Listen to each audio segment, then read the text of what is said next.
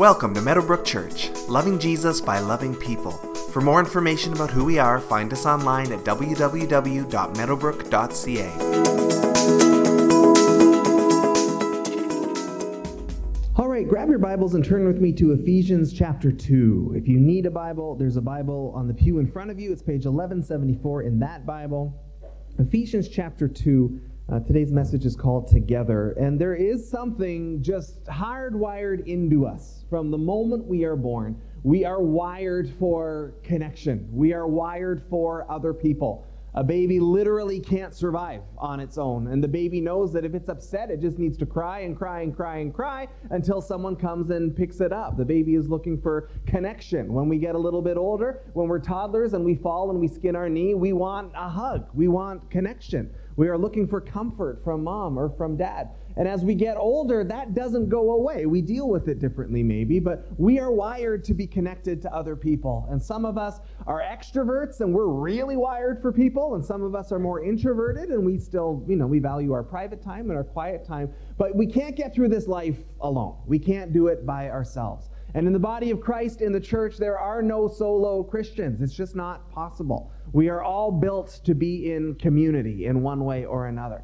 And so, as we are going through the scripture, uh, as we are, are going through Ephesians today, uh, as we're getting ready for our ministry expo, as we're getting ready to kick off a new ministry year, we are doing it from this heart that says, you know, we are called to be together. We are called to be a part of a church family. And your church family doesn't have to be Meadowbrook by any means. But as Meadowbrook Church, that is what we're looking for. That is what we are wanting to be doing and wanting to be growing in. My son Matt uh, had come to me a little while ago, and my kids are just at the age they're just starting to get into video games, which is actually kind of fun as a dad. Uh, and so they just play kid-friendly games. Obviously, they're not doing the the awful stuff, but uh, they're only allowed to play it on weekends. They're not allowed to play during the week, but on weekends they will play, and they will play together primarily. And then sometimes I'll sit with them and I'll play with them a little bit, and it's a lot of fun because I grew up on video games, and so it becomes a bit of a bonding thing. But they usually end up playing mostly by themselves. But my son said to me, his birthday's coming up, and, and he's talking Christmas already, as kids sometimes are, uh, in September. And he said, Daddy, he's like, I know what I'm going to ask for. And I said, Oh, what's that? And he goes, I'm going to ask for you to get your own video game controller. Because he has one and Kaylee has one, and when I play, we just share them around. But he's like, I'm going to pray that you get your own, and then you'll have your own. And we love Matt's heart. Matt is, I mean, that came from a very genuine place. He's always thinking about other people. And, and I go, okay, well, Matt, you don't, you don't need to give me one of your birthday presents, right? You don't need to ask for a present to give to daddy. We want to give you some presents on your birthday. And he's like, no, but dad, then you'll have your own. And I said, okay, but, but we can just share, right? And he's like, no, but if you have your own, then we can all sit and play together the whole time and you won't have to leave. And so, what was a genuine, sincere, hey, daddy, I want to bless you with this gift, was also a little bit of a, hey, dad, you want to spend some more quality time with us while you're at it? Do you want to? He was looking for that connection piece. Like, I want to spend that time together with you.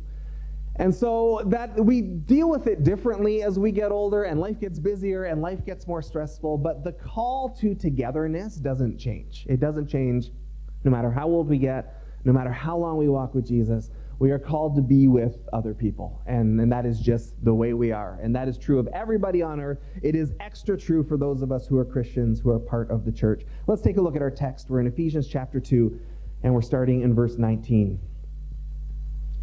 Consequently, Paul writes, you are no longer foreigners and strangers, but fellow citizens with God's people, and also members of his household built on the foundation of the apostles and prophets, with Christ Jesus himself as the chief cornerstone. In him, the whole building is joined together and rises to become a holy temple in the Lord. And in him, you too are being built together to become a dwelling in which God lives by his Spirit. So that's just one small section of chapter 2. If you glance back a few verses, if you look up to the, the section that this is a part of, you'll have a heading. Mine says here uh, Jew and Gentile reconciled through Christ.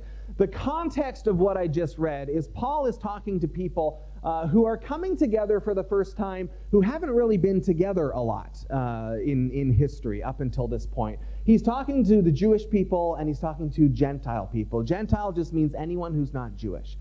And so, up until this point in human history, God has primarily been revealing himself as the God of Israel.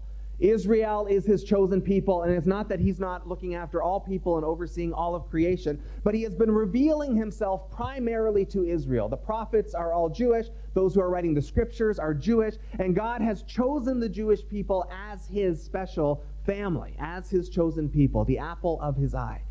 And so God has primarily been interacting and showing himself to Israel. In Jesus, that is all changing now because it was never God's plan to just be all about one particular group, one particular family, one particular ethnicity. When Jesus comes, Jesus doesn't just come for Israel, Jesus comes to save the whole world. And in Jesus, for the first time, anybody who wants to is invited to come and know this God. Everyone who wants to is invited into the family. Anyone who wants to is invited to come. And so there is some tension in the early church as that's happening. If you read through the book of Acts, you say one of the things they are wrestling through in the early church is wow, we really thought that as Jesus came, Jesus was coming to Israel and he was ministering to Israel. And he said specifically, I've come to the lost sheep of Israel. And yet, all of these Gentiles are starting to get saved. They're starting to get filled with the Spirit. What do we do with all these non Jewish people where it was just brand new? It was a whole new issue. They hadn't dealt with it ever before. And so, as this new church is forming, there is this shift that is happening, and where there's a lot of tension uh, at the time between the Jewish people and the Christ followers. At the time that this is being written, the Jewish people are actually really persecuting the, the church of Christ. They are really going after Christ followers. And where this tension is there, and Jews and Gentiles have never really been together before, in Jesus, there's a brand new type of family being formed. Jesus is tearing down the wall between Jew and Gentile. And Jesus is saying, for anyone who says Jesus is Lord, for anyone who would follow after him, you are all part of the same family now. It's not one or the other anymore. We are all invited. You are all God's people now. You are all the apple of his eye. You are all heirs of the promise. You are all entering into this together. It was for everybody. And so Paul is writing to a church that obviously is having a little bit of tension between the Jewish followers of Jesus and the Gentile followers of Jesus. There's a little bit that the Ephesian church is wrestling out just because these are two groups of people that have never really hung out before. They have never been a part of anything before. And so this is all just kind of brand new stuff. And Paul is speaking and encouraging unity in the name of Jesus in the midst of all of it. Verse 19 Consequent, Consequently, you are no longer foreigners and strangers, but fellow citizens with God's people, and also members of his household. So it seems primarily speaking to the Gentile group. You're no longer foreigners to the Jewish people. You're no longer strangers to God. You are no longer on the outside looking in. You are all welcomed in now. Now you are considered God's people if you follow Jesus. Now you are members of his household, of his family, if you follow Jesus. That there is a great banquet that has been called by the King of heaven, and everybody has been invited. And if you say yes to Jesus, you've got a place there at that great big banquet. You are invited in to the family of God. You are invited in to, to his family. You are invited to call him Father. You are invited to all of the promises that Scripture promises. You are invited to have a seat at the table. That is there for anyone. If you say yes to Jesus, you are welcomed in to his house. And again, just to give this a bit of a picture, what Paul is saying here for the people of that time is as new and would be as radical if someone were to say, I have heard from God, I have a revelation from God. Christians and Muslims, you're now one. Like, that's how radical this is at the time like just groups that have not been together, groups that historically have not got along, that at times have really not got along with violence and with difficulties. Like that's how it would have hit the people of this time. Jews and Gentiles, you're one family now. That's how crazy that idea would have been to the people at the time. That in Jesus, there is no more difference, there is no more wall, there's no more two separate things. We're all one in the family. We're all followers of Jesus together. There's not a distinction between Jew and Gentile in God's eyes. Wow. We are now part of that group that God said are my people of all the people on the earth.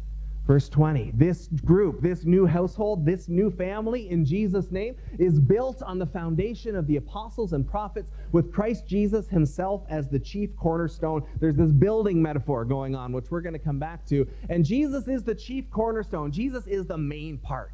The apostles and the prophets were sharing the gospel. The apostles and the prophets were planting churches. The apostles and the prophets were leading people to Jesus and starting these faith communities all over the world. But Jesus is the main part, right? They are building this foundation, but Jesus is the foundation. Jesus is the one that is making all of this possible. It is all and entirely about him. The apostle Paul would write elsewhere in Romans 1:16, "I'm not ashamed of the gospel, for it is the power of God for salvation to everyone who believes." I'm not ashamed of the gospel. Because that's why I'm going to heaven. That's why I know the Lord. That's why I've been welcomed in to this family. The gospel is the only reason that those of us who are Gentiles are even here. The gospel is it. And so Paul's saying, I can't stay quiet about it. I can't pretend that it's something that I need to, to hide or something that I just need to carry on with my life and pretend it's not the most important thing in my life. I'm not ashamed of that gospel because that's the gospel that saves my soul and saves the soul of everyone who believes, everyone who calls on Jesus. So I can't keep it quiet. I, I have to share this gospel, the gospel that Jesus came and Jesus died, and Jesus rose again, and Jesus is coming again. The gospel that says if you put your hope and trust in Him, your sins are forgiven. That if you put your hope and trust in Him, just as He rose from the dead, you also will live into eternity for Him. The gospel that says that God so loved the world that He came down with us, He walked with us, He suffered with us, He died as we die but unlike us, he rose so that we will rise as well with him. The gospel that saves our soul, the gospel that is offered to all, the gospel where Jesus says, Come and trust me and follow me. Put your hope in me and you will be saved. Paul says, I am not ashamed of this gospel. But it calls us to a life that puts Jesus at the center. It calls us to a life that treats our lives as if Jesus is the chief cornerstone of our lives as well, not just the church. Our mission statement used to be the, to lead people into the Christ centered life. Uh, and that's still a great phrase, even though we've moved on to our newer mission statement, which is loving Jesus by loving people. But they both speak to this idea that Jesus is the most important thing. That if we're going to call ourselves followers of Jesus, we actually need to follow Jesus. Christian is not something we're born into. It's not something that even happens automatically because we pray to prayer. We are followers of Jesus if we follow Jesus. That whoever claims to live in him, the apostle wrote, must live as Jesus did. And no one does that perfectly. But if I'm going to call myself a Christian, it means that Christ is the center of my life, that I have declared him Lord of my life. And if he is Lord of my life, it means I'm not Lord of my life. It means I'm doing it his way and I'm following his word, and I'm following his example, and I'm seeking to be more like him, and I'm seeking to be changed to become more like him, and I'm seeking after him in everything, and I'm praying, not my will be done, Lord, but your will be done in my life. And that affects everything if we do that. That affects the type of worker that we are at work. That affects the type of spouse we are. That affects the type of parent that we are when Jesus is center. In our marriage, Jesus is center, and neither one of us follow Jesus perfectly, but there is a comfort there in knowing that whatever we are going to wrestle through, Jesus is going to be a big part of it. That prayer is going to be a part of it, that discernment is going to be a part of it, that we're not going to try and do it our own way. We're going to try and do it God's way, and we're going to see what the Scripture says and seek to obey the Scripture and teach our children the Scripture and teach them to love like Jesus teaches us to love and teach them to sacrifice and teach them to follow him. And, and it just takes over everything in a really good way because if Jesus is Lord and if Jesus died for me and if Jesus rose for me and if Jesus loves me, then he's worthy to be center of my life. He's worthy for me to bow my knee to him as Lord. He is worthy for me to organize my life around the fact that Jesus is central and Jesus is Lord. So this new family is being formed, and Jesus is the center of it. And Paul is saying, some of you are Jewish by your bloodline, some of you are Gentile by your bloodline. None of that matters anymore. The most important thing that matters is Jesus.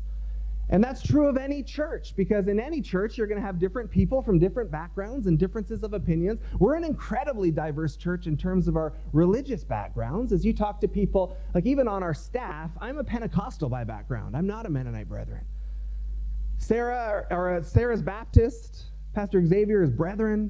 Susan and Jeff are both Mennonite. Some of you are Mennonite. We have a lot of Mennonite, obviously, but we have Baptists, we have Reformed, we have Pentecostal and Charismatics. We have quite a range of different groups. And the point is, each of those groups have a bit of a different emphasis, and we'll look at the scriptures in a different way. But what unites us in Christ is so much greater than minor theological differences on, on little things here and there. And we're an Anabaptist church. We have an Anabaptist statement of faith. And if you're going to be here, we just say, hey, we just need you to be okay with the fact that we're an Anabaptist church. We have an Anabaptist statement of faith. If you're more reformed, you're allowed to be more reformed. You're not allowed to complain about the Anabaptist thing all the time. Right? And that's, I, I mean that. Like, I, I'm very happy to have you here. We have lots of great people from different backgrounds, and it's great to have discussions and debate and talk about things from different ways. But I always say, just to be clear, I'm not a Reformed pastor. I'm not a Baptist pastor. I'm not a Catholic priest. Like I'm, I'm an Anabaptist pastor. We're teaching Anabaptist theology. We're an Anabaptist church. That's who we are. You don't have to buy into every single thing to attend here, but you just have to respect that. But everybody here comes from different places, and even within the Mennonite world, there's disagreements about different things. Mennonites disagree sometimes. Did you know that? Didn't realize how much till I got here, but. But when Jesus is central, right? When Jesus is central, then you say, okay, we don't agree on this little piece, but the unifier here is so much bigger than, than the difference of opinion. Someone asked me once, like, for what reason would you break fellowship with another Christian? Like, for what reason would you say we got to split or we, we, we can't be? And I, I'm still wrestling through that, but I go, like, it would be a major, major thing. Like it would be someone saying Jesus never rose or Jesus wasn't Lord or like it would have to be a really, really big deal. It wouldn't be because we both come at the scriptures from a little bit of a different point and on this particular scripture we have different interpretation. Like it probably wouldn't be something like that. Because the fact that Jesus is Lord sets us apart from lots of people in this world, right? That we have geared our life and, and reorganized our life towards the Lordship of Jesus Christ. Right? That, that makes us different. And there's not a lot of people in our community who would live their lives that way, in the way that we are seeking to do here. It's, a lot of people call themselves Christian, but to actually say, no, I'm following Christ. He's Lord of my life. I'm living out of that. There's not that many who are actually doing that. And so to say that thing that is what sets us apart is also the same thing that binds us together. And in any given church, there's going to be disagreements about this or that, and should we do this ministry or should we go that way, and this vision and that decision. And there can be differences, and we're okay with differences. I actually think Meadowbrook does disagreement pretty well.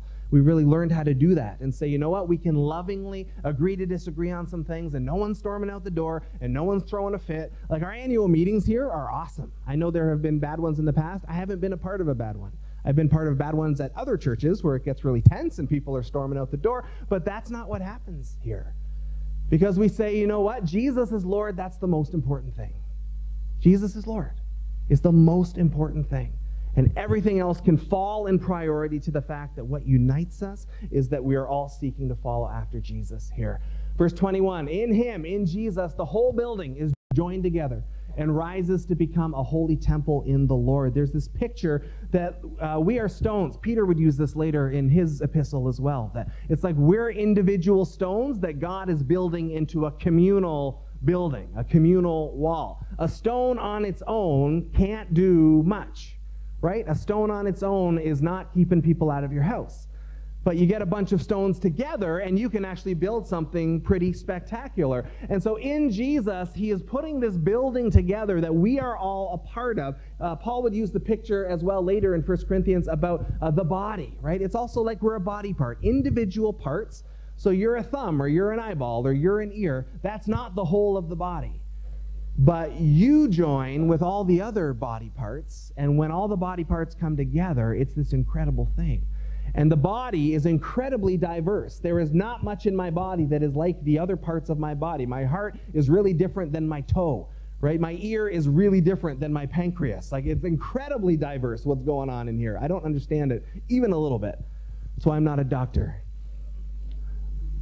But every part is crucial, right? When one body part isn't working, even if it is your toe, have you ever broken your toe? I broke my toe once. The whole body gets affected by that.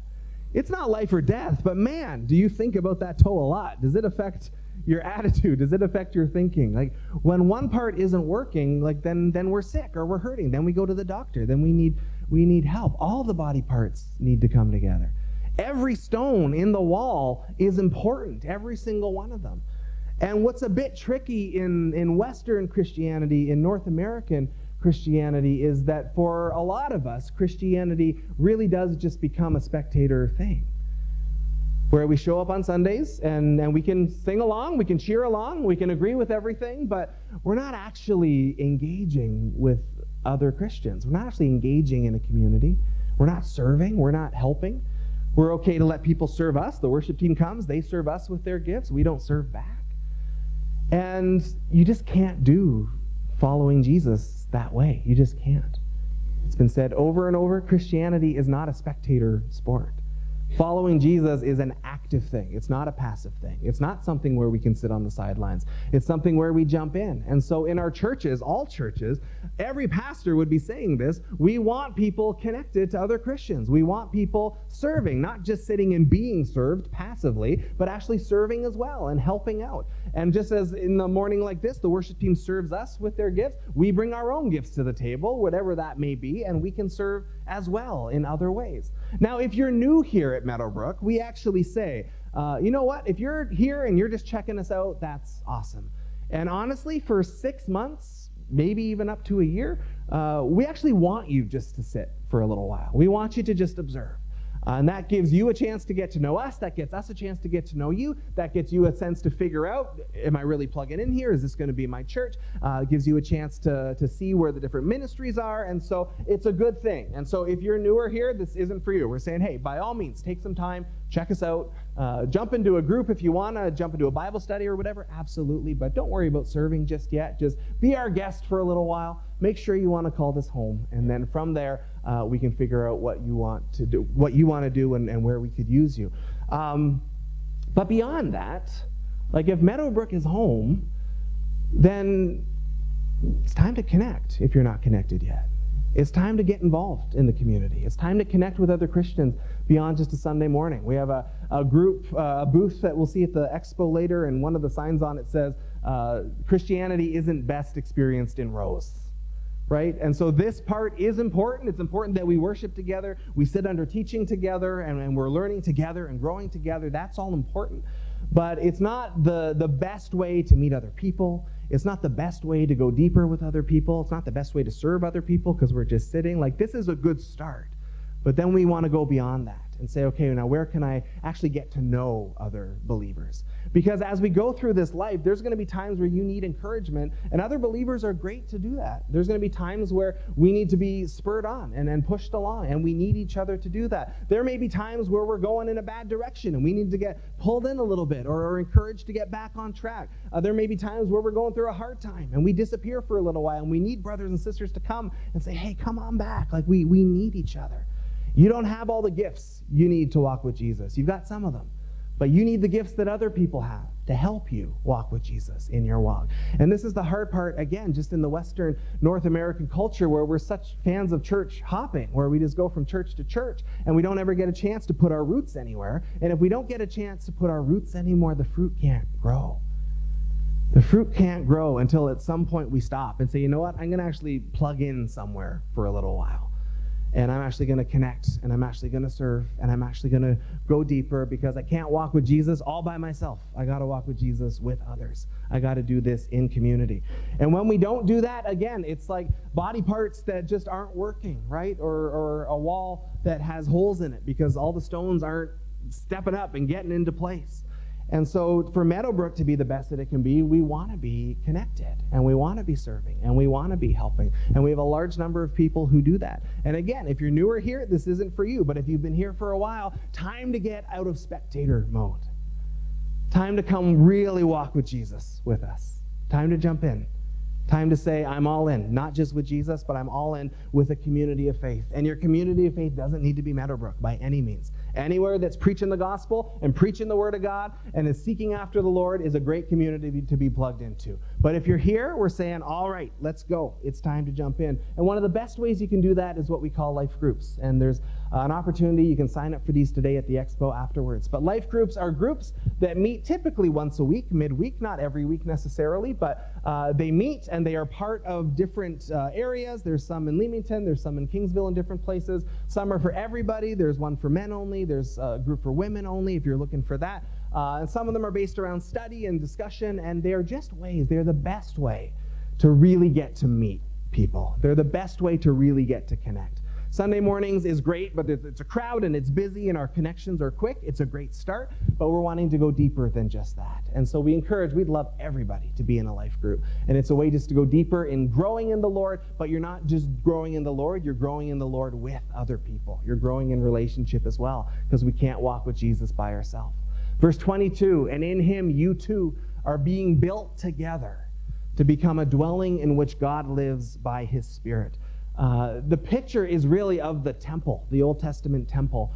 And it was a big, huge, ornate, beautiful building, and it was where the presence of God dwelled. The presence of God dwelled in the Holy of Holies, and you couldn't just walk into it. There were curtains and there were areas. And so it was a, a, very specific building that God had told them exactly how to make it, and that was where God's glory dwelled. And when Jesus died, that curtain tore because God was not going to be confined there. His Spirit was going to come upon all people, His presence was going to be everywhere. But that's the picture here is that you, as the people of God, you're all like stones, and you're being built into this building where God's going to dwell.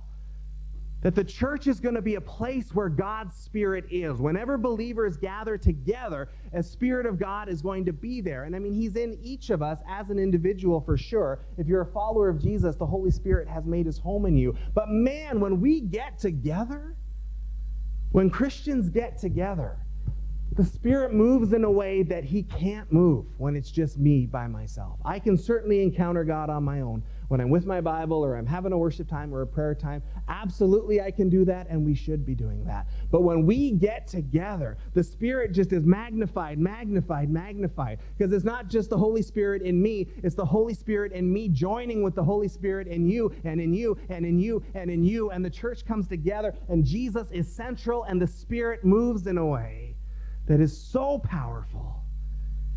You are all stones in this building of Meadowbrook Church, which is a place where God's Spirit wants to move. This is a place where God's Spirit wants to move in us, making us more like Jesus, teaching us, challenging us, encouraging us. The Spirit wants to move into this community with the gospel to see people come to Jesus. As people are coming to Jesus, we need to have a place for them. We need to figure out what we're going to do with them as people start to come to know Him more and more. But we are all part of this together. The Holy Spirit in me, I can have a great time with God, but it's not enough in this walk with Jesus because we are all stones in this building where God's presence dwells. Our core values here at Meadowbrook Church, we have three core values gathering together, learning together, serving together. And that word together was so intentional when, as a leadership, we were wrestling through how exactly do you word it and what's really important to us. Uh, because you could say, you know, we value learning, and we do, but I can also learn by myself, and I should. Uh, I can serve by myself, and then maybe I should do that too. But what we really value as a church is that we do these things together. That gathering together is important. The Bible says, don't give up meeting together, as some have been doing. But no, you come together, you encourage one another. Gathering together is important. And I can learn by myself, but I learn best when I'm combining what I'm learning with what you're learning. It's why I love life groups. I'm a leader of a life group. I've typically written the sermon series that the life group curriculum is based on. I just say that to say I know what it's about because I wrote it. But every time I'm with my group, I learn so much. It's so exciting to hear someone in my group say something and to go, I have never thought of that. Wow, that's powerful. Wow, what an amazing insight that person just brought. We value learning together. We can learn on our own. We value learning together. And we value serving together, that I just don't go out by myself and use my gifts, but that we together serve together. We serve each other. And we don't just sit and be served, but we serve each other. And so we want to be, as a church, a place where you are connecting, where you are growing, where you are learning, and where you are serving. And if that's not you right now, today's a great day because it's Ministry Expo Day. And everything we're doing as a church is laid out there in the gym. And I'll explain a little bit more about that in a minute. But I found this. This was just a church's uh, mission statement. I was looking for uh, something else, and I stumbled across this church. So, this was a Baptist church in the States somewhere. But their mission statement was ordinary people following Jesus together. And I go, oh, I kind of dig that.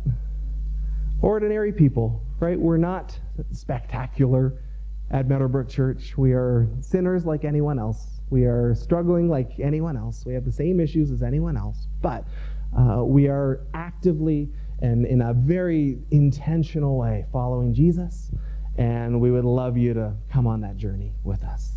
Come, if you're ordinary, that's the criteria. Just, I'm not saying we're stealing this mission statement. I'm just saying there is something about that that just rings really true to me. That just, yeah, we're just ordinary people going after Jesus. Come along on the journey with us. And I'll make mistakes and you'll make mistakes. And, and as church, we'll make mistakes probably. And we will figure it out and we'll recover and we'll adjust and we'll keep going as we follow after Jesus together. So if we're going to say, I am a follower of Jesus, the Apostle John says, if you call yourself a Christ follower, then you actually have to live like Jesus did. You actually have to follow Christ. If you're going to claim that you live in Him, you must live as He did. No one does it perfectly, but to say, I'm going to follow Jesus, I'm actually going to do it. And part of actually doing it is I'm going to do it with the people of God. I'm going to do it with a family somewhere. I'm going to plug into a community and I'm going to be a part of that growing together. That's what following Jesus is all about. We can't do it on our own. If you're following Jesus by yourself, you are doing it wrong. You are doing it unbiblically we are called to community together. As we get ready to wrap up, we have an email address questions at meadowbrook.ca. If you have any questions about the message or anything going on, I'd be happy to answer those questions with you. And as we get ready to close in just a minute, it is Ministry Expo Day, so we have a great big lunch coming in a few minutes. And that was the smell you smelled when you came into the church this morning.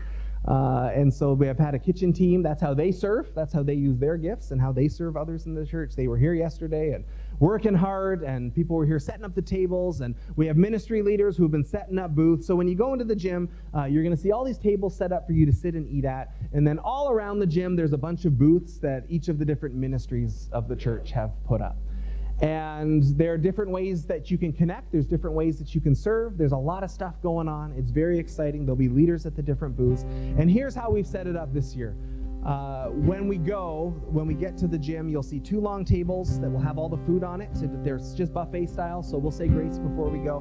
So just help yourself as soon as you get down there. Don't wait for anything. Just get in line. We can do uh, a line around each side of the table. We can have four different lines going, so it should be pretty quick. Here's the deal with dessert, though. There are dessert uh, plates on your tables that you'll be eating at. The desserts are spread around the gym at the booths that the different people have set up. So if you want dessert, you're going to have to go for a walk this morning.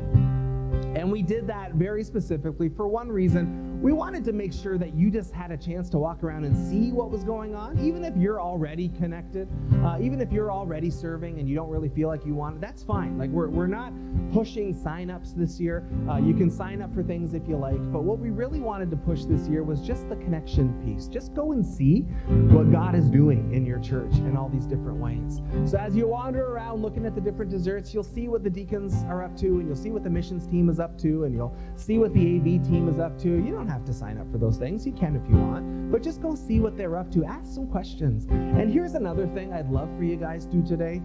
As you're connecting at the different booths and just just seeing what's going on, take a minute just to say thanks to the different people who are serving in different ways. Say thanks to the deacons, say thanks to the decor team, and, and there's just so many who do so much. And it's just a great opportunity for you who are served by other ministries to also say, hey, I appreciate your serving. Thank you for serving the rest of us as you decorate for the holiday, or as you work in the cafe and serve us coffee, or as you take care of our kids every single Sunday. It's a good day to say thanks. And so, as we're looking for dessert, we really just want you to connect. If you're looking for a place to serve, there's lots of places you can ask about and places you can sign up for. And, and again, that's not the pressure today as much as we just wanted you to connect, see what was going on there, say thanks if you can, and get a real sense of what God's doing at your church. Would you stand with me, please, as we get ready to close?